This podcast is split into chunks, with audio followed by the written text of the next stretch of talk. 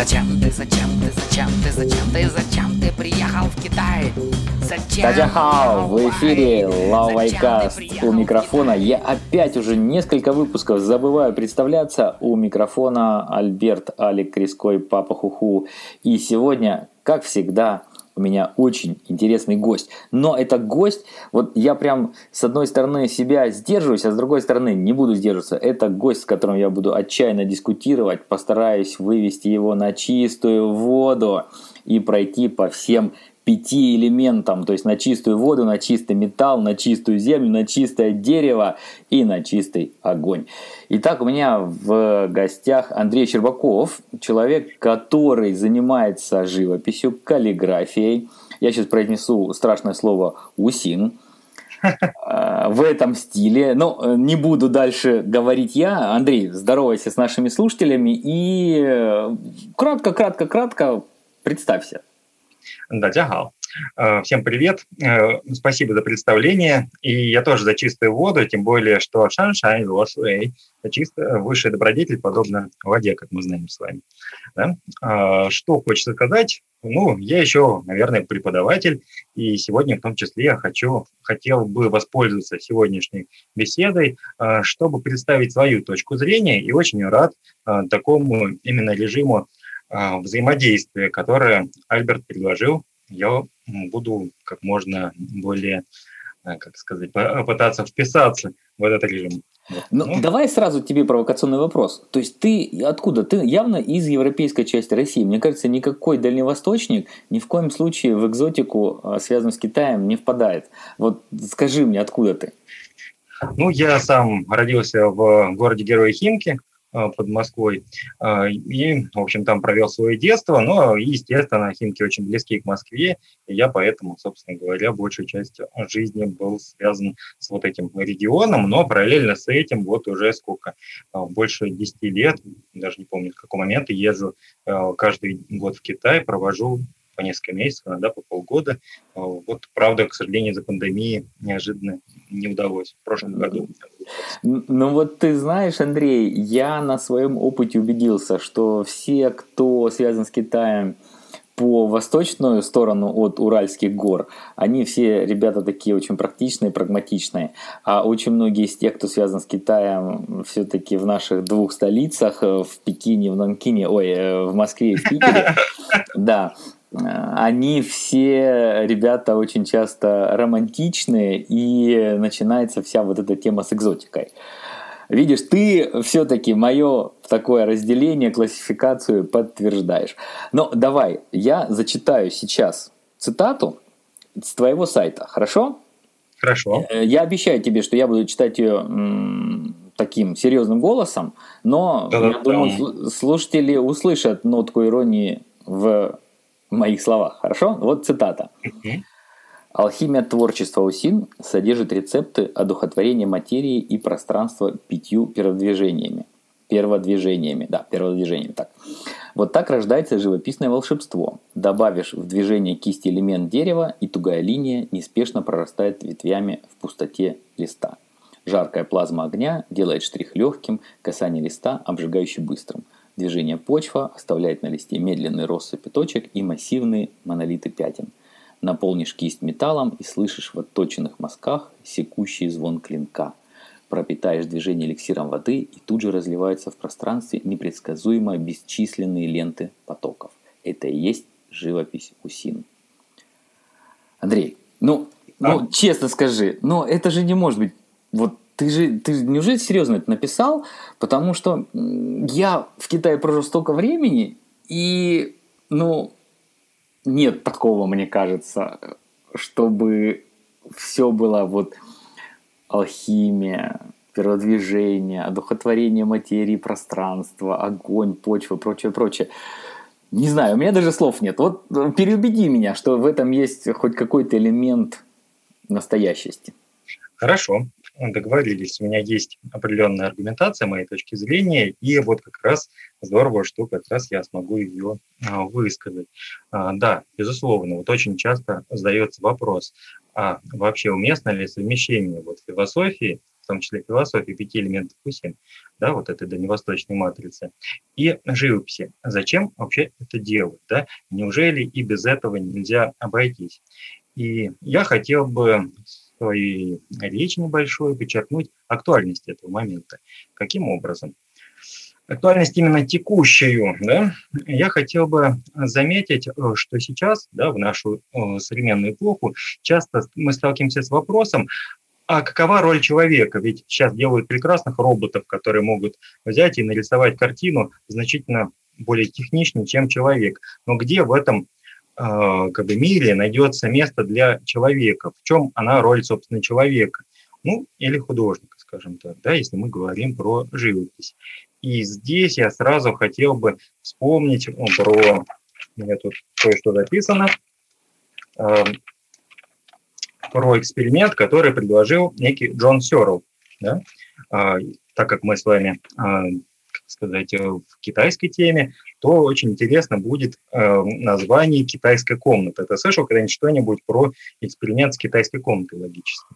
Ну, конечно, да. Это так называемый черный ящик, условно говоря. Это же вопросы вообще сознания. Это вопросы очень даже другого плана, чем просто живопись и конкретные вопросы, которые у меня к тебе будут э, по поводу ну, этой Вот живописи. я как раз хотел из этого немножко вывести. Дело в том, что, да, я, может быть, представить э, зрителям этот вопрос, э, что у нас, собственно, есть комната, есть человек, человек, который не знаком с китайским языком, и есть э, у него там три окошка. В одно окошко ему подает вопрос на китайском, в другое последовательность цифр, и он, согласно этой последовательности цифр, складывает иероглифы, на другом конце у нас есть окошко, в котором выдает ответ, и таким образом, не зная китайского, ничего не понимая в китайском, ему удается правильно отвечать на поставленные вопросы, и у внешнего зрителя складывается ощущение, будто бы он э, как бы знает Э, что-то в китайском языке. Вот у меня такой же возник вопрос относительно живописи. А, вот кто такой художник?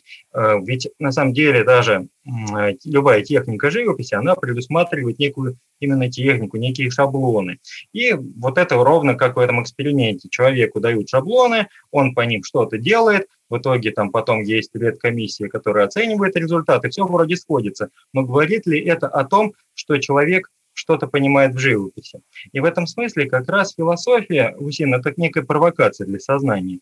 Провокация, которая э, заставляет человека контактировать с внешним миром, контактировать с тем, что, наверное, Аристотель, Платон назвал бы усия, да, сущность сущность какого-то предмета, сущность э, дерева, сущность березы, не знаю, сущность бамбука, э, как мы помним, да, чтобы рисовать бамбук, он прежде нужно пропитаться целиком этим образом. Now you чхэнджу, То есть в этом смысле здесь именно акцент на контакт, на контакт с натурой, на переживание контакта и на выражение опыта вот этого контакта э, через вот посредство такого языка. Ну, надеюсь, я... Ну, Андрей, смотри, ты меня, конечно, не убедил. Вот давай я даже придерусь конкретно к этому параграфу. Я давай. к нашему интервью готовился, на самом деле, не так плотно, как, наверное, должен был бы, потому что я могу просмотреть твои выступления недавние. Кстати, про тебя я узнал, увидев э, твое видео в «Тупичке Гоблина». Соответственно, есть э, здоровые китаисты, как это правильно назвать, китаизм здорового человека, которые наполнились неким скепсисом, назовем это так, и которые говорили, вот, ну что же это такое, почему идет э, пропаганда китайских вещей в такой форме, в форме шинуазри, в форме экзотицизма и прочего, прочего. Но вот к этому мы тоже подойдем. Я тебе хочу конкретно задать вопрос. Вот ты пишешь в этом параграфе про там, на, добавишь элемент дерева в движение кисти или там э, добавишь элемент огня. Но ведь когда я это читаю как скептик, мне кажется, что это просто красивые слова для людей, которые впечатлительны. Потому что, ну что значит наполнишь кисть элементом дерева? Вот прагматически ты можешь ответить на этот вопрос? Могу. Ну, это задать определенный тип движения, да, то есть я, например, созерцал определенную форму, и э, когда я ее созерцал, я понял, что линия, которая собственно говоря, создает этот элемент, она тугая, да? она несет некое тугое ощущение. Ну, например, при созерцании лилии, цветка лилии, мы можем заметить, что линия, она туговатая, медленная, густая, да, и тогда я, соответственно, вот это качество а, я добавляю в свое движение, и моя линия итогового а, произведения искусства, она выходит именно несущая вот это вот ощущение. Здесь акцент на том, а, что я ощутил некое качество, и я его затем передал через определенное движение. Ну, и про Шинуазри тоже хотелось ответить. Ну, вот давай про, про Шинуазри, потому что я видел тебя в этом видео. Ты в китайских одеждах, и вообще и сайт тоже, все вот эти типичные китайские рюшечки, и все вот эти упоминания замечательной, но набившей совершенно скомину книги под названием Тао Дин которую переводил, или точнее не переводил. Если ты мне скажешь, что ты тоже ее переводил, я просто выпаду в китайский осадок. И вот Давай зачем, зачем все это? Зачем Шинуазри? Ну, да, во-первых, давай про Шинуазри. А, я, кстати, не совсем согласен с твоей трактовкой, что, и, кстати, распространенной трактовкой, что Шинуазри – это некая поверхностная такая тема. Лично мне вообще кажется, и у меня есть свои аргументы, чтобы сказать, что это опыт глубочайшего такого резонанса двух культур – Запада и Востока. И как сказать, и э, Европа XVIII века, она во многом э, резонировала с Китаем того же времени. Именно поэтому Вольтер, да, именно поэтому другие люди, они так восхищались Китаем той эпохи. И я хотел бы сказать, что... Но они его знали очень поверхностно. Но, не будем заметь, заметь, забывать. Заметь, опыт именно такого взаимодействия вот этого, он породил, например, такую вещь, как двоичная система исчисления Лейбница. То есть то, что Лейбниц, он не знаком был с книгой «Перемен», да, он там всю, естественно, комментаторскую литературу не читал, но сам ну, как бы его чистый такой незамутненный взгляд э, со стороны, он смог э, родить совершенно нечто новое, э, результатами, плодами которого мы до сих пор пользуемся. Ну и вообще, наверное, это а, такая распространенная вещь, и в том числе и для европейцев, для, Китай, для китайцев тоже была свойственна, а, я думаю, сейчас тоже свойственно, именно некий некая такая синергия культурная, из которой рождается всегда нечто очень интересное. Да? Ну, мы здесь даже можем вспомнить, как я, к сожалению, сейчас не могу припомнить автора, но есть авторы европейские, которые вообще называют это глубинные особенности цивилизации, да, возможность э, заимствовать что-то из другой культуры, и чтобы оно прорастало и э, новыми какими-то красками играло, скажем так. И в этом смысле наверное, это интересный, очень творческий эксперимент. А, и здесь именно я хочу подчеркнуть а, именно роль человека в этом процессе, а, роль человека, который удивляется, да, ведь на самом деле опять же, вспомнив Аристотеля, Платона, мы можем сказать, что любая философия, любое познание, оно начинается с удивления. И в этом смысле вот эти вот как раз китайские одежды, то, что может ну, так, как сказать, раздражает, не знаю, профессионалов, оно интересно как то, что позволяет сделать первый шаг, первый искренний шаг удивления, который потом, безусловно, э, за собой повлечет какие-то годы труда, да, вот это все, естественно, тоже не отрицается. Но двигатель этого – это именно изначальное такое удивление, что, ого, оно совсем не так, как до этого казалось. Э, ну вот, наверное, такая. То есть ты хочешь сказать, что это не, мати... Э, не маркетологический ход? Ты хочешь сказать, что окей, ладно, давай. Ну, безусловно, я слышу в твоем голосе искренность. Тут я не буду никак иронизировать над этим моментом. Я понимаю, что тебе это искренне нравится. И это замечательно. Но вот по поводу маркетологических ходов – с чем, например, как мне кажется, столкнутся очень многие.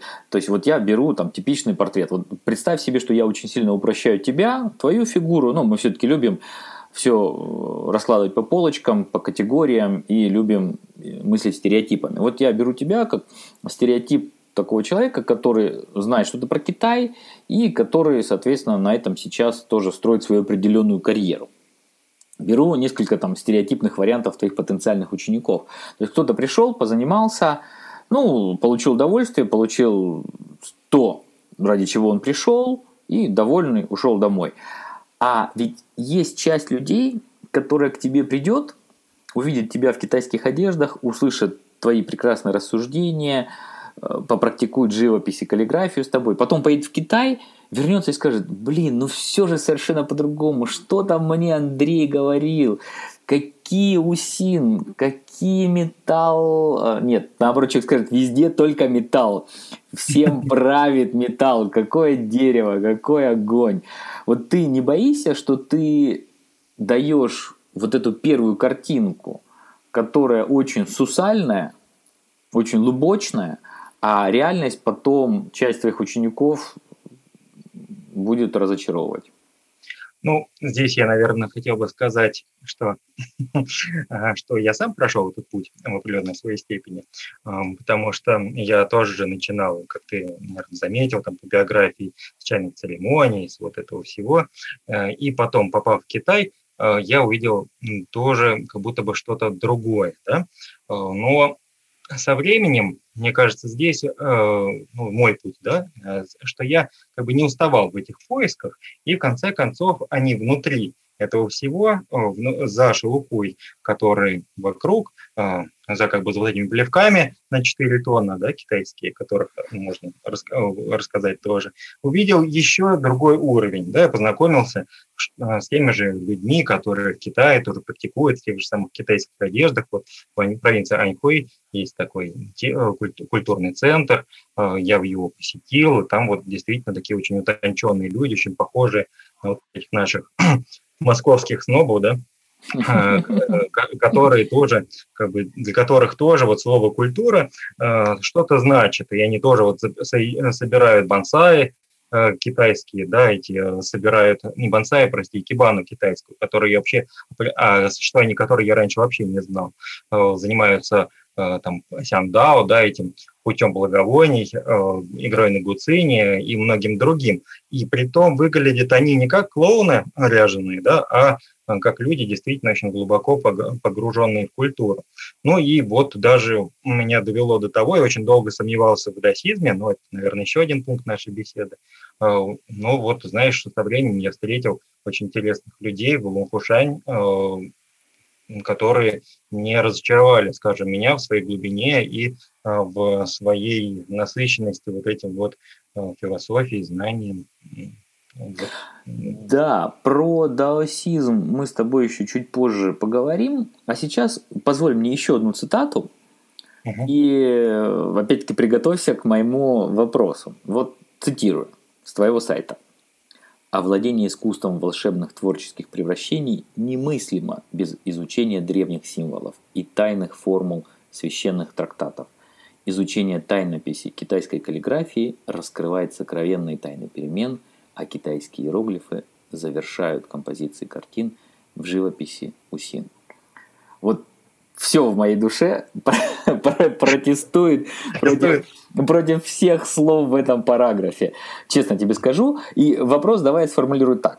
Вот представь, что я бы тебе рассказывал про человека, который сидит где-нибудь, ну, скажем, в Танзании, да, и вот в Танзании он преподает роспись матрешек, вот, э, полехскую, да, и вот mm представь то же самое, он написал бы, что вот какая-нибудь такая фраза, что овладение искусством волшебных творческих превращений немыслимо без изучения росписи матрешек и тайных формул кириллической записи изучение, соответственно, вот этих кириллических или глаголических букв раскрывает сокровенные тайны трактатов Достоевского, Толстого, «Преступление и наказание», Анна Каренина и прочее. То есть вот трансцендентальные а, языческие обряды Древней Руси, Перун, э, не знаю, там что-нибудь еще и прочее, прочее. Вот тебе не кажется, что это полная аналогия?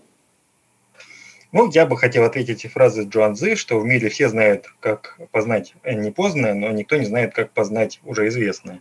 А, и в этом смысле э, такое вот, такая вот именно а, опять же, я буду апеллировать к теме удивления, э, к теме э, того, что в привычном, да, вот, например, ты живешь в Китае и очень много пишешь про Китай, за что тебе гигантская благодарность, благодаря тебе я узнал про смысл Ван Хинсю, да, то есть этого предисловие к орхидеевой беседке, как его обычно у нас переводят. Но, тем не менее, это же такой очень трепетный тип отношений, да, очень, который рождает очень трепетное такое взаимодействие. Возможно, он как не совсем утилитарный, но мне кажется, из такой вот тонкости, из такой вот глубины можно и действительно понять и даже если мы встретим такого человека в Танзании, то, возможно, есть такая вероятность, что он поймет Толстого и Достоевского больше, чем мы, э, потому что для нас он стал уже привычным. И это есть вот такой есть феномен внешней культуры, да? потому что а, я расскажу опыт, что когда я не рисовал, я ходил с работы на учебу, с учебы на работу, а, и для меня все окружающее было таким серым смазанным миром. Но вот когда я начал рисовать, например, сосна заиграла для меня индивидуальностью. Она э, стала обретать какую-то глубочайшую тайну, и созерцание сосны превратилось в абсолютно наполняющее действие. Потом, когда я э, следующий шаг сделал, созерцание архитектуры, оно стало еще сильнее наполнять. Вот у меня было много знакомых, которые э, в 2000-х говорили, ну, Москва, что это за место, вот Европа, вот Европа. Я тоже таких встречал. Эм, и относительно Китая тоже часто так говорят. А, а понимаешь, когда вот с другим отношением, э, с видением тайны во всем этом относишься к архитектуре, относишься к той же Москве, относишься к тем же людям вокруг, вообще совсем по-другому все видишь. В том числе вот э, у меня была одна знакомая, которая познакомила меня с определенным подходом к стилю. И э, где, например, в лице человека можно увидеть, например, эпоху Возрождения, в каком-то другом можно увидеть эпоху барокко. И лица людей тоже, вот эти лица, которые мы видим каждый день, они тоже начали раскрываться совершенно новым. Ну и с каллиграфией тоже также. Эм, то есть, э, мне кажется, само изначальное трепетное отношение, оно порождает в процессе более глубокое познание. Андрей, я не спорю с тобой, кстати, в этом моменте, но я бы его отнес вообще к мироощущению художника и вообще к теме внимательности. Конечно, когда ты идешь по улице, не смотришь никуда вокруг, кроме как в экран с моего, своего смартфона – или в наушниках слушаешь всякие там подкасты, то ты ничего и не видишь. А как только ты начинаешь, особенно если ты рисуешь, ты должен смотреть внимательно, ты должен замечать детали, конечно, это тебе дает совершенно другой уровень восприятия окружающей реальности. Но, тем не менее, еще раз тебе скажу, ты меня все-таки не убедил в том, что вот именно китайский налет который ты всему этому даешь. Вот все эти прекрасные ну, ты слова. Тихо китайские, да, наверное, даже.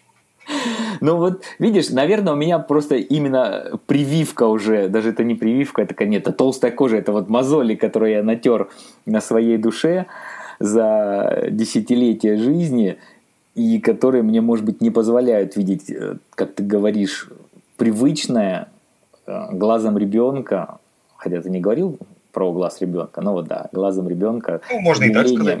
Да. Но хорошо, давай я перейду к следующему вопросу.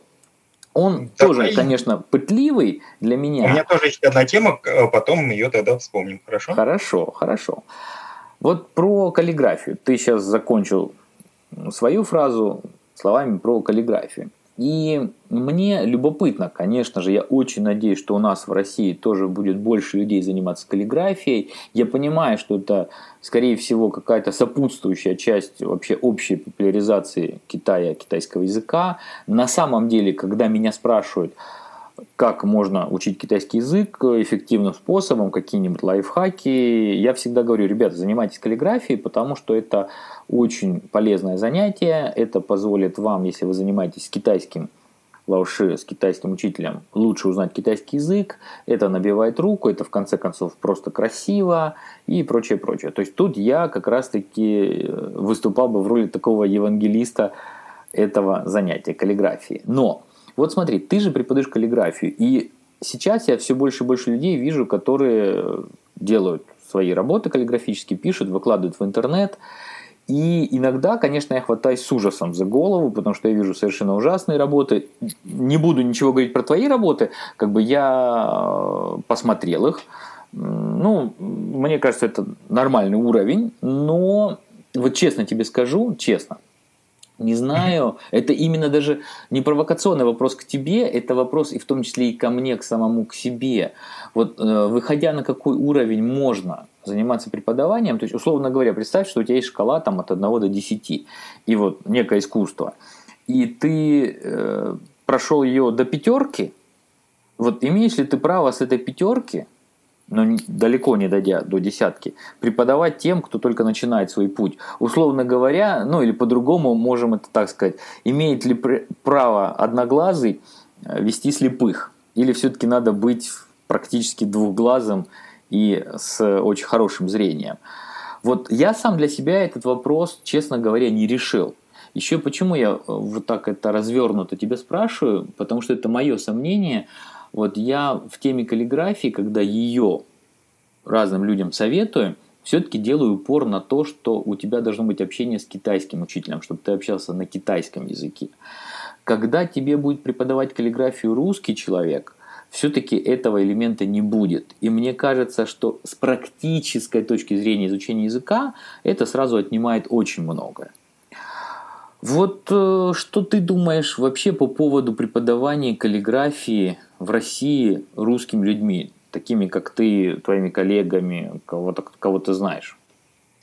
Ну, давай сразу разберем. Я воспринимаю каллиграфию не только в контексте э, как изучения китайского языка, хотя тоже согласен, она очень-очень полезна э, в этом контексте, и для меня это просто золото, да, то есть потому что оно постоянно, опять же, здесь я должен сказать, постоянно вот добавляет топливо в это двигатель интереса, потому что одно дело, когда ты ручкой, кстати, ручкой тоже можно писать каллиграфию, да, как известно, эм, да. ты ну, как бы не обращая внимания на красоту и формы иероглифов, просто пишешь, учишь, учишь, учишь, учишь, учишь, это один тип, да, а когда ты вот как бы включаешь вот этого, да, вот это то, что усерло, да, вот это осознание, да, включаешь его, там уже совсем совсем другие механизмы работают. А, мне все-таки кажется, что каллиграфия и, те, и мир исследований каллиграфии, оно э, несет в себе самостоятельную эстетическую ценность. Да? То есть э, не только э, в контексте изучения китайского языка, но и в целом, э, как, например, э, тема ритма, да, например, э, та же, например, ну, это вариант медитации, может быть. Слушай, я ну, согласен со всем этим. Успокоение, но да и даже про другое не могу, э, хочу, хочу сказать. Да, именно про то, что это вот добавляет вот этого э, наполненности, опять же, в нашу обыденную жизнь. Ну, ничего, мне есть много чего сказать. Э, сказать, наверное, по поводу оценки твоей, да? Ну, ну вот, то есть, а... может ли человек, который этот путь прошел, то есть, я, ну, извини, при всем, конечно, уважении, к тому, что ты делаешь, я действительно это совершенно искренне говорю, но мы же, и ты, и я, вот в чем-то, мне кажется, мы описываемся пословицей «Егун э, хаулун», то есть вот этот э, господин Е, который на словах любит дракона, а часто сталкиваясь там с реальностью, от него убегает в страхе, да. Ну, по крайней мере, себя я точно могу описать такой пословицей. Вот mm-hmm. все-таки мы же не настолько знаем ни каллиграфию, ни китайскую культуру. Имеем ли мы право кому-то что-то преподавать? Интересный вопрос. И вообще, кто, да, вот как мы э, с тобой, раз, э, как сказать, можем вывести тот критерий, э, кто же может преподавать, да, кто же вот по-настоящему созрел. И это, кстати, переплетается с очень интересным диалогом Платона, Алкивиад, именно о том, что вот како, какого нужно уровня достигнуть, чего, что необходимо, чтобы вести других, да. Это интереснейший вопрос, на самом деле. И если мы, опять же, будем апеллировать к Алкивиаду, а, то здесь мы, конечно, должны снова прийти к теме усия, да, э, к теме того, что дотянулся ли ты, во-первых, до понимания, что ты знаешь, что ты ничего не знаешь, это первичное да, понимание, что мир бесконечен, что китайский каллиграфия, китайский язык – это океан, и тебе еще две жизни понадобится, чтобы его изучать. И второе, до некоего внутреннего ощущения э, слияния с вот этой истиной. Ведь оно же всегда, хоть и внешне мог, может быть, здесь возникнуть вопросы, но внутренне ты всегда чувствуешь вот есть ли в тебе вот какой-то качественный скачок, качественное, качественное движение, или все-таки ты э, еще, еще, еще как бы не созрел. И вот когда этот щелчок происходит, мне кажется, это такой очень субъективизм, конечно, с одной стороны, с другой стороны, достаточно верный критерий э, того, что ты как бы ну, у тебя есть чем поделиться, да, то есть если у тебя есть что сказать, если есть какая-то идея законченная, которую ты можешь э, к друг, э, другому донести, э, то почему бы и нет, и в этом процессе а, ты будешь а, как бы подпитывать и свое обучение, да, и обучение других.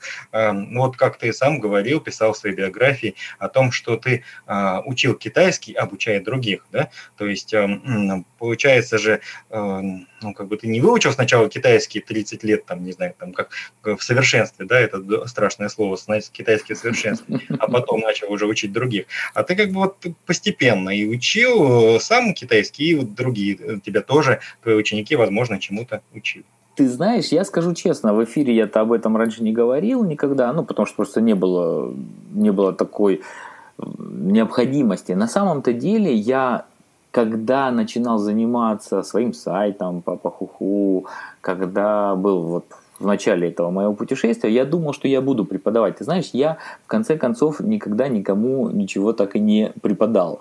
То есть я занимаюсь этим уже вот скоро будет 20 лет, и на самом деле нахожусь всегда, наверное, в этой самой прекрасной парадигме Даннинга, как там, Даннинг-Крюгер, да, когда ты, если, ну, уже даже не знаю, опять-таки, наверное, все-таки я отношусь очень скептически к своим способностям – и считаю, что вот мне, наверное, опять я не хочу себя противопоставлять, Андрей, но я все-таки вот из тех людей, э, которых я вижу на нашем небосклоне, китайск, давай так, э, Рунет, связанный с Китаем – то есть вот все, что, не все, очень много из того, что я вижу, связанного сейчас с Китаем, а таких людей появляется все больше и больше, людей, которые говорят, что они преподаватели китайского, что они преподаватели каллиграфии, живописи и прочее, прочее. Ну вот все равно у меня первая реакция скептицизм, и первая реакция, конечно, где-то внутри, типа, ребят, ну как вы, вы же еще сами там не умеете, вы же сами еще не знаете, и как же вы лезете кому-то еще и преподавать. Но смотри, я не хочу даже тебе это задавать еще раз в качестве вопроса, это просто вот мой комментарий. Я услышал твой ответ про внутренний щелчок. Я понимаю, что если мы будем оценивать всю эту ситуацию именно с точки зрения а, хороших намерений, то я с этим согласен. Если ты чувствуешь в себе необходимость, или даже если ты чувствуешь в себе необходимость, это вообще, конечно, более чем понятно. Если ты чувствуешь в себе возможность кому-то что-то рассказать, преподать, донести, это замечательно. Но вот тут, как всегда, в нашей с тобой реальности все-таки остается вопрос прагматичности, меркантильности и насколько те знания, которые мы каким-то ученикам способны донести, насколько насколько они оправданы с точки зрения вот таких капиталистических материальных взаимоотношений. Ну, если ты хочешь что-нибудь по этому поводу добавить, говори, пожалуйста. Есть что добавить, есть что добавить.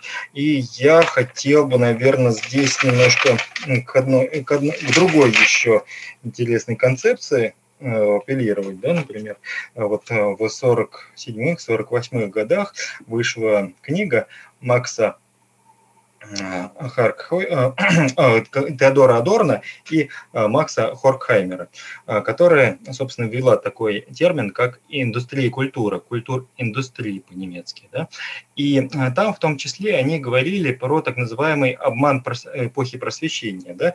Эм, как сказать, про обман именно самого мотива эпохи просвещения, что как же изначально со времен Платона, Аристотеля считалось, э, что вот есть у нас досуг, да, свободное время, и это свободное время э, и есть то, что делает человека человеком. Э, есть свободное искусство, артес либералис, и есть так называемое несвободное искусство, искусство артес сервилис, артес, ну, эти искусства, которые направлены на извлечение пользы какой-то. И сам там, Аристотель, он говорил следующее, что э, тот человек, который все время мыслит в э, концепции пользы, да, он все, все время будет пребывать в концепции сервилис, то есть по-аристотельски это вообще звучит как раба, а именно либералис, то есть свободное искусство, это искусство, которое позволяет человеку задавать экзистенциальные вопросы, вопросы о существовании, вопросы э, о том, кто я такой, что есть мир, вопросы философского характера. И а, здесь, собственно, Теодор Адорно и Макс а, Хорхаймер, они делают следующий а, логический ход. Они говорят о том, что в 20 веке, 21 веке у нас как бы вот этой культура индустрии ждал некий обман, что мы получили вместо вот этого досуга, который, по идее, должен обогащать человека, человека делать более глубоким, задающим вопросы, мы получили индустрию развлечений, которая просто между работой и работой работой, э, и которые часто снова становятся также работой. Тем самым, получается, выхолостилась вот эта внутренняя суть, изначальные аристотелевские посылы, потом посыл мастеров эпохи Возрождения, которые, по идее, э, из э, вот этого досуга выводили человека с большой буквы. И в этом смысле как раз вот этот Макс Хорхаймер и Адорно, они делают следующий вывод о том, что мы должны вернуть, вернуть в наш досуг вопросы, вернуть в досуг досуг вот эти вот экзистенциальные вопросы. И в этом смысле вот та живопись Усин, которой я занимаюсь, как я считаю, она и возвращает эти вопросы, возвращает вопросы через апелляцию к философии, к философским понятиям, э, к терминам э, идеи, терминам э, в целом вот тем самым к вопросам существования, сознания и прочего. Андрей, я не могу все-таки не подтрунить над тобой, потому что, по-моему, за 200, вот у нас это уже 290 какие-то выпуски, а, по-моему, в первый раз я слышу, что человек серьезно подготовился к записи. Я даже слышу перелистывание бумаги у тебя. И я слышу, что где-то ты зачитываешь даже. Но э, я понимаю, что ты искренне хочешь сказать хорошие очень, конечно, слова про свое увлечение. И давай тогда на эту тему мы, ну, я думаю, ее уже достаточно обсудили, и э, часть наших слушателей, я думаю, уже сделала какие-то свои выводы. Кстати, напомню нашим слушателям, что, пожалуйста, пишите нам комментарии. Это очень важно. Обратная связь для нас и для наших гостей, она чертовски важна, потому что если ты это делаешь в пустоту, ну, хотя и знаешь, что эта пустота тебя слушает, но приятнее, когда тебе отвечают. Я знаю, что многие нас слушают на разных платформах. Не всегда на этих платформах можно оставлять комментарии, но тем не менее тогда, может быть, сделайте усилия, зайдите на сам сайт laowaicast.ru и оставьте там комментарий под этим выпуском. Ну и раз у нас такая уж саморекламная пауза, напомню также, что все наши патреоны, которые нас поддерживают на сайте patreon.com, они все выпуски сейчас получают, ну, минимум на 4-5 дней раньше. Вот я уже сейчас вышел, например, на такой более-менее постоянный вариант расписания, когда в четверг Patreon получает э, доступ к выпуску, а все остальные только аж следующий вторник. Так что подписывайтесь, становитесь патреонами. Самый начальный уровень патреона это 1 доллар в месяц. Я думаю, за эту сумму сейчас даже кофе не купишь. Поэтому это вам точно не будет больно для вашего кармана. Ну, продолжаем наш выпуск. На самом деле у нас уже две трети его точно прошло. Андрей, у меня несколько завершающих таких вопросов. Мы с тобой, кстати, не сможем, я думаю, обсудить прям все, все, все то, что даже я хотел, потому что вопросов много. Если что, мы всегда можем потом вернуться к ним, записать вторую передачу. Посмотрим тоже, какой будет отклик от слушателей. Но вот следующий вопрос, который я хотел тебе задать, это как раз-таки про даосизм. Про даосизм, про боевые искусства. Даже, кстати, про чайную церемонию. Про вот все вот эти вещи. Так или иначе, хочу узнать твое мнение. Не окажется ли это своеобразным каргокультом? То есть мы приезжаем в Китай, видим, что там есть чай, видим, что там есть замечательный коммерчески успешный Шаолинь. Многие видели кино китайское. И вот мы воспринимаем эту часть китайского мира как архиважнейшую. Очень многие даже эксперты, очень многие консультанты сейчас строят свою карьеру на том, что, например, говорят, вот посмотрите, каких успехов экономических добился Китай. Это, например, все там благодаря конфуцианству. И начинается вся вот эта тема с преподаванием конфуцианского подхода к бизнесу. Кстати, в самом Китае очень тоже это хорошо идет с точки зрения зарабатывания денег, то, что называется гофия, то есть э, как бы Получается, это, э, не знаю, это как учеба, ну, то есть наша, китайс, наша, наша китайская наука, вот так надо переводить, да, Гофия, наша китайская наука. Соответственно, это тоже внутри Китая очень хорошо продается. Но, но, вот как ты считаешь, да, ты этим занимаешься и смотришь на это изнутри, не может ли оказаться, что ты жрец своеобразного каргокульта? Хорошо. Здесь я бы хотел еще добавить тебе доводов.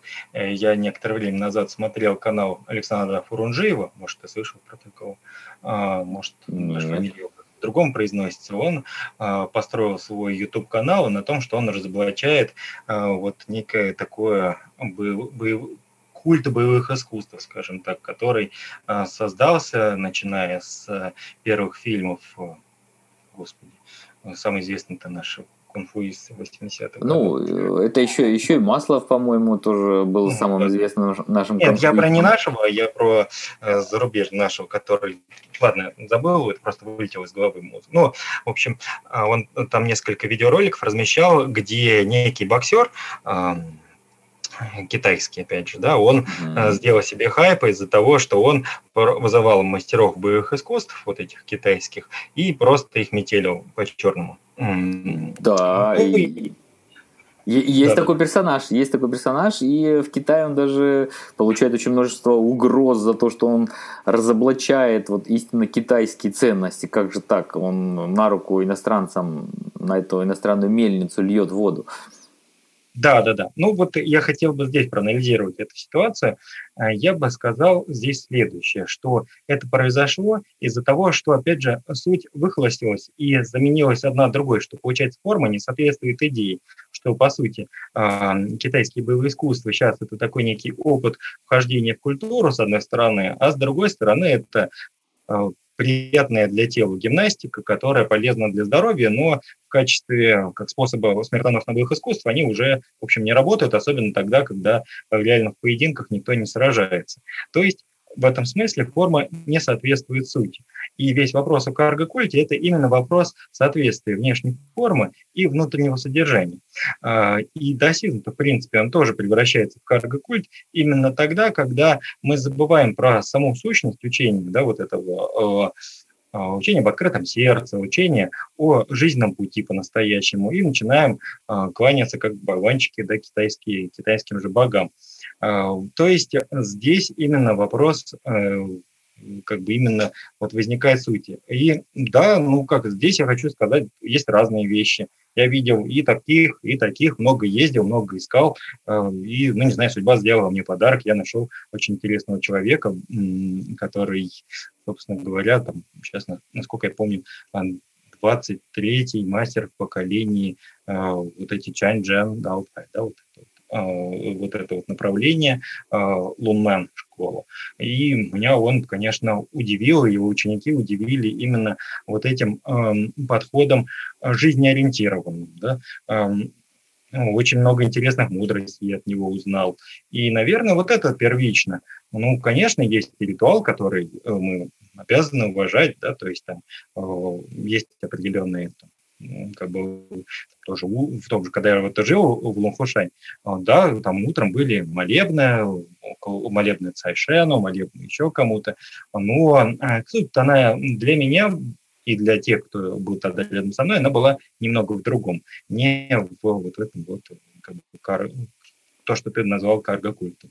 Опять же, здесь вопрос встает о вот этом вот а, человеке и его внутренним отношениям, о наличии вот этого, собственно говоря, сознания, не знаю, как хочешь его назовем. Ну, то есть ты считаешь, что все равно каждый человек, он в этом для себя что-то найдет, и, по крайней мере, это не является чем-то отрицательным. То есть повредить это не может. Я правильно интерпретирую твои слова? Ну, знаешь, э, как, э, как сказать, я тоже же там прям занимался, там вот Маслова вспомнил, э, ну, может быть, даже и не с самим Масловым, сколько в других очень похожих местах. И, конечно, я встречал множество людей, которых можно было бы назвать это к массу не относится, к шарлатанам, да, то есть который, вот, не знаю, там есть такой Юрий Ражев, например, или еще можем каких-то других персонажей с тобой вспомнить, тот же сам Медведев какой-нибудь, а, который прям совсем деланный. Но мне кажется, что опыт взаимодействия с этим миром, он как у Ницше, знаешь, что, что не убивает, оно делает нас сильнее. То есть, если ты внутренне очень искренен в своем посыле, то ты рано или поздно вскроешь эту ну, как бы обманку, а, и в том числе и обманку внутри этих китайских, э, есть же и китайские псевдоучителя, правильно? Ну, а, да. А, а, а, а вскрыть их легко тоже, просто на самом деле. Именно когда вот получается суть выхолащивается, и вместо сути остается одна голая форма, голый ритуал поклонения. Э, но даже как бы этот опыт, он тоже полезен. То есть как бы для меня, мне кажется вообще, что нет такого опыта, который мог бы быть для нас не полезен, исключен в нашей жизни. Э, если тебе что-то действительно тащит, если что-то действительно очень заводит, то надо было следовать за этим и проходить сквозь ну, как бы, дорогу осилит идущий, здесь не бывает легких путей. Ну и разочарование в этом смысле, оно может быть преодолимо тоже, если смотреть на это немножко с другого конца. Ну, хорошо. Ты знаешь, это довольно такой оптимистичный вывод. Мне кажется, очень хороший тоже подвод для финальной части нашего подкаста. И все-таки мы действительно уже на прямую такую выходим финишную. Вот хочу тебе задать последним на сегодня вопрос. А может быть, перед этим ты же хотел что-то упомянуть, я помню, ты сказал, вот я хочу еще одну тему поднять. Давай тогда ты... Да, я, вот, собственно, я, собственно, про досуг рассказ... хотел рассказать. Ну вот здесь э, у меня одна только цитатка небольшая осталась. Как ты говоришь, единственный человек, который подготовился, это, опять же, французского философа Бодрияра о том, что развлечение без размышления, когда досуг направлен Э, не на личность каждого из нас, а на то, э, что мы восстанавливаем силы от работы, оно губительно. Да? То есть оно именно человека не делает, не наполняет его. А именно очень важный момент это вот, это вот конфуци, конфуции, да, уже у нас, то, что учиться, но не размышлять губительно. Да. да. То есть именно то, что необходимо всегда вот не заменять обучение как это часто, опять же, в живописи, в каллиграфии у нас бывает, просто повторением упражнений обычных, а все время, все время задавать вопросы, все время приносить в это элемент размышления. Да, ну, хорошие ты цитаты привел, да, да, да, то есть э, «Xuer пусы э, цеван». Да, и это действительно губительно, если ты учишься и не размышляешь. Ну, давай тогда вот к финальному вопросу. У нас, получается, уже несколько выпусков вышло так или иначе, где затрагивается вопрос мягкой силы Китая, и вот где бы, как не в разговоре о таких вещах, как каллиграфия, живопись, да, хизм, боевое искусство, пусть даже я считаю, что это слишком много шинуазри, слишком много экзотики, ты считаешь, что это полезно, не вредно и развивает очень много положительных качеств. Но вот все-таки перейдем на уровень прагматики, вот вообще сугубой-сугубой прагматики. Что ты думаешь про мягкую силу Китая именно в нашем материалистическом понимании. То есть вот то, что ты делаешь, это все-таки твой личный энтузиазм. Я, конечно, могу тебе задать вопрос, там, получаешь ли ты деньги от китайского правительства, но мне кажется, он прозвучит несколько э, как бы наверное, в контексте нашего предыдущего разговора несколько резко даже, но тем не менее, неважно, то есть э, захочет на него отвечать или нет. А Друзья из вот... китайского культурного центра, присылайте денег. Шлите, да. Шлите деньги, очень надо. Но вот получается, что ты, ты выступаешь все равно проводником определенной мягкой силы Китая, но получается, что сам Китай в твоем понимании, он прикладывает усилия для того, чтобы это случалось или нет? И что ты думаешь по этому поводу? Будет ли он прикладывать? Не будет. Если не прикладывает, то почему? Вот хотел бы услышать от тебя размышления на эту тему в заключительной части нашего подкаста. Ну, мне кажется, что у меня, сейчас скажу сразу, у меня сформированной точки зрения на этот вопрос нет. К сожалению, мне Китай ничего не платит, и, в общем, я очень, беспокоен этим вопросом. А, мне нужно срочно как-то решать. Но в общем, да, я понял, что у нас неравноправный торговый дисбаланс, нужно санкции вводить. Эм, эм, ну, в общем, что тут сказать. Эм, мне кажется, что общаясь с китайцами, здесь есть некий разрыв э, в реальности. То есть, э, скажем так, то, как китайцы э, хотят, чтобы их видели, и то, как мы хотим, чтобы их видели, это какие-то две, как две... В реальности все не так, как на самом деле, как сказал бы Черноморкин. То есть там явно существует какой-то разрыв, и э, за счет этого дела, э, как мне кажется, э, Китай минимально пользуется вот этой мягкой силой, которую ему, по идее, дает вот этот интерес. Хотя иногда ему удается попадать в как бы в десятку, как с боевыми искусствами. Ведь на самом деле мы помним, что сначала был а, вот этот вот а, Сяолун, как же его зовут? Брюс Ли. Брюс Ли, да-да. А, а, сначала был Брюс Ли, а потом уже а, появился китайский культ боевых искусств. Да? Ну, то есть как бы, пиар-проекты, они сначала были в Америке, а потом уже перекочевали в Китай. А, то есть, но мне кажется, в этом смысле Китай, он несколько, а, как идет, запоздало реагирует. Ну, вот таким ну, какая-то у меня невнятные реакции на твои слова. То есть, может быть, он и мог бы им воспользоваться, но мне кажется, что он не пользуется этим возможностью. Ну ладно, будем, даже не знаю, слушают ли нас китайские товарищи. Вот, кстати, тоже это такой вопрос.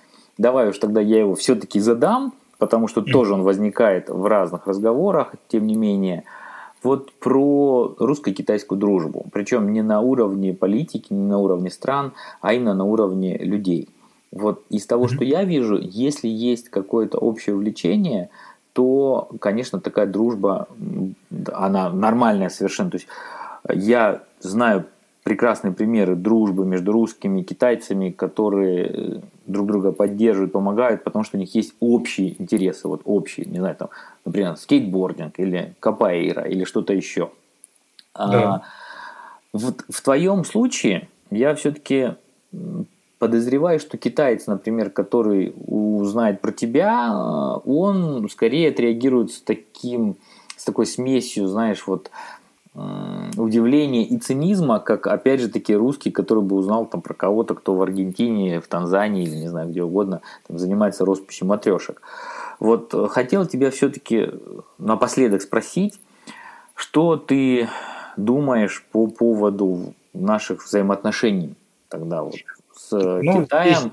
И, и, или, или мы опять-таки следуем немножко в, в таком случае другому замечательному выражению Конфуция «Дин ар юаньже», то есть уважай, но держись подальше. Понятно, Конфуций это говорил про духов, про все загробные явления сверхъестественные. Но не кажется ли тебе, что мы тоже впадаем в такую вот парадигму уважаем, но держимся подальше? Ну, но здесь, опять же, только могу со своей скромной точки зрения все это увидеть. А, у нас был лингвистический клуб в Москве до пандемии, и это превратилось очень в теплые и приятные отношения между ребятами-китайцами, которые сюда приехали, и нами. Мы вместе проводили время. Сейчас, увы, из-за пандемии очень многие уехали. А, и вот остались немногие, но мы вот до сих пор на шашлыки вместе ходим, радуемся, и это не знаю, очень приятное, наполняющее ощущение, очень приятно с китайцами было путешествовать по России. И открывать для них Россию в этом смысле, потому что я тогда сформулировал для себя очень интересный максимум. Э, что тебя заставляет э, чувствовать себя богатым? Это когда, вот мы, например, смотрели, Иван Васильевич меняет профессию, переводили для китайцев, и вот эти все фразы, которые мы все знаем уже наизусть, и они для них казались новыми. И вот это вот ощущение, когда ты вот как бы либо для русских открываешь Китай, либо для э, китайцев Россию, оно, как мне кажется, и делает мою жизнь богаче. Это первый ответ на вопрос. То есть, соответственно говоря, вот взаимный интерес есть, опыт личного взаимодействия невероятно позитивный, э, ну вот единственная пандемия вот подкосила. А второй, да, второй момент, он связан с тем, что вот на самом деле, опять же, будь трижды проклят эта пандемия, потому что, по идее, ее я должен был провести, может, ты знаешь, есть э, в Китае такие города художников небольшие, такие, ну, не города. Я в Гуанду не слышал про такой город. А, в деревне художников. Ну, вот я с такой столкнулся недалеко от Лунфушань, вот это место, где я там пребывал в монастыре, вот недалеко от монастыря, ну, вот э, там находился, находилась деревня художников. И я столкнулся Э, рассказал ребятам, которые там были про свою живопись Усин, э, и им очень понравилось. Они меня, ну, кстати, пригласили вот в 2020 году, но, опять же говорю, пандемия, она, к сожалению, все это дело подкосила. То есть, э, когда, то есть, в общем, они с энтузиазмом восприняли эту информацию, и им было очень интересно. Ну, отлично. Я считаю, ты замечательно вывел все на очень позитивные рельсы. Я хочу на этих рельсах остаться, чтобы слушатели наши на них оставались тоже в течение всего 2021 года. Будем надеяться, что пандемия закончится, что мы забудем это как страшный сон. И все, давай уже прощаться с нашими слушателями. Задам тебе вопрос. Извини, не задавал его раньше, но, может быть, ты знаешь, что мы в подкастах в конце всегда ставим китайскую музыку. Часто ставим то, что нам наши гости заказывают. Поэтому, если вдруг у тебя есть любые, любимые китайские исполнители или песни, пожалуйста, если ты сможешь сказать прямо сейчас, скажи, что нам поставить. Если нет, то тогда потом мне напиши, и в нашем эфире, после того, как мы скажем пока-пока нашим слушателям, зазвучит именно то, что ты попросишь поставить. Ну вот есть замечательная э, песня, мне она всегда нравилась из э, фильма, опять же, тоже замечательного, с Джеки Чаном, э, который Шанхуа, да, который миф называется, да, по- по-русски получается. Mm-hmm. Там они с кореянкой, кажется, на пару поют эту песню. И мне этот фильм очень нравится, потому что он, опять же, несет в себе вот это ощущение, такое вот Э, прикосновение к тайне. Вот опять же, кто этот э, Джеки Чан? То ли он тот генерал, который во время династии Цин, то ли он вот этот археолог, который в наше время. И этот фильм искренне один из моих самых любимых, и музыка оттуда тоже очень приятна. Надеюсь, ты помнишь эту песенку. Я не помню, потому что фильм-то не смотрел. Айкин, по-моему, она «Вечная любовь» называется. Все, тогда у нас звучит «Вечная любовь». Мы прощаемся и с тобой, и с нашими слушателями. Всем желаем главное здоровья и, кроме здоровья, конечно, вот такого восторженного, внимательного отношения к окружающей нас реальности, будь она китайская, русская, танзанийская, аргентинская, не знаю, антарктическая, любая. В общем, главное – это осознанность. Так что осознавайте себя, осознавайте окружающий мир вокруг вас и будьте счастливы. 最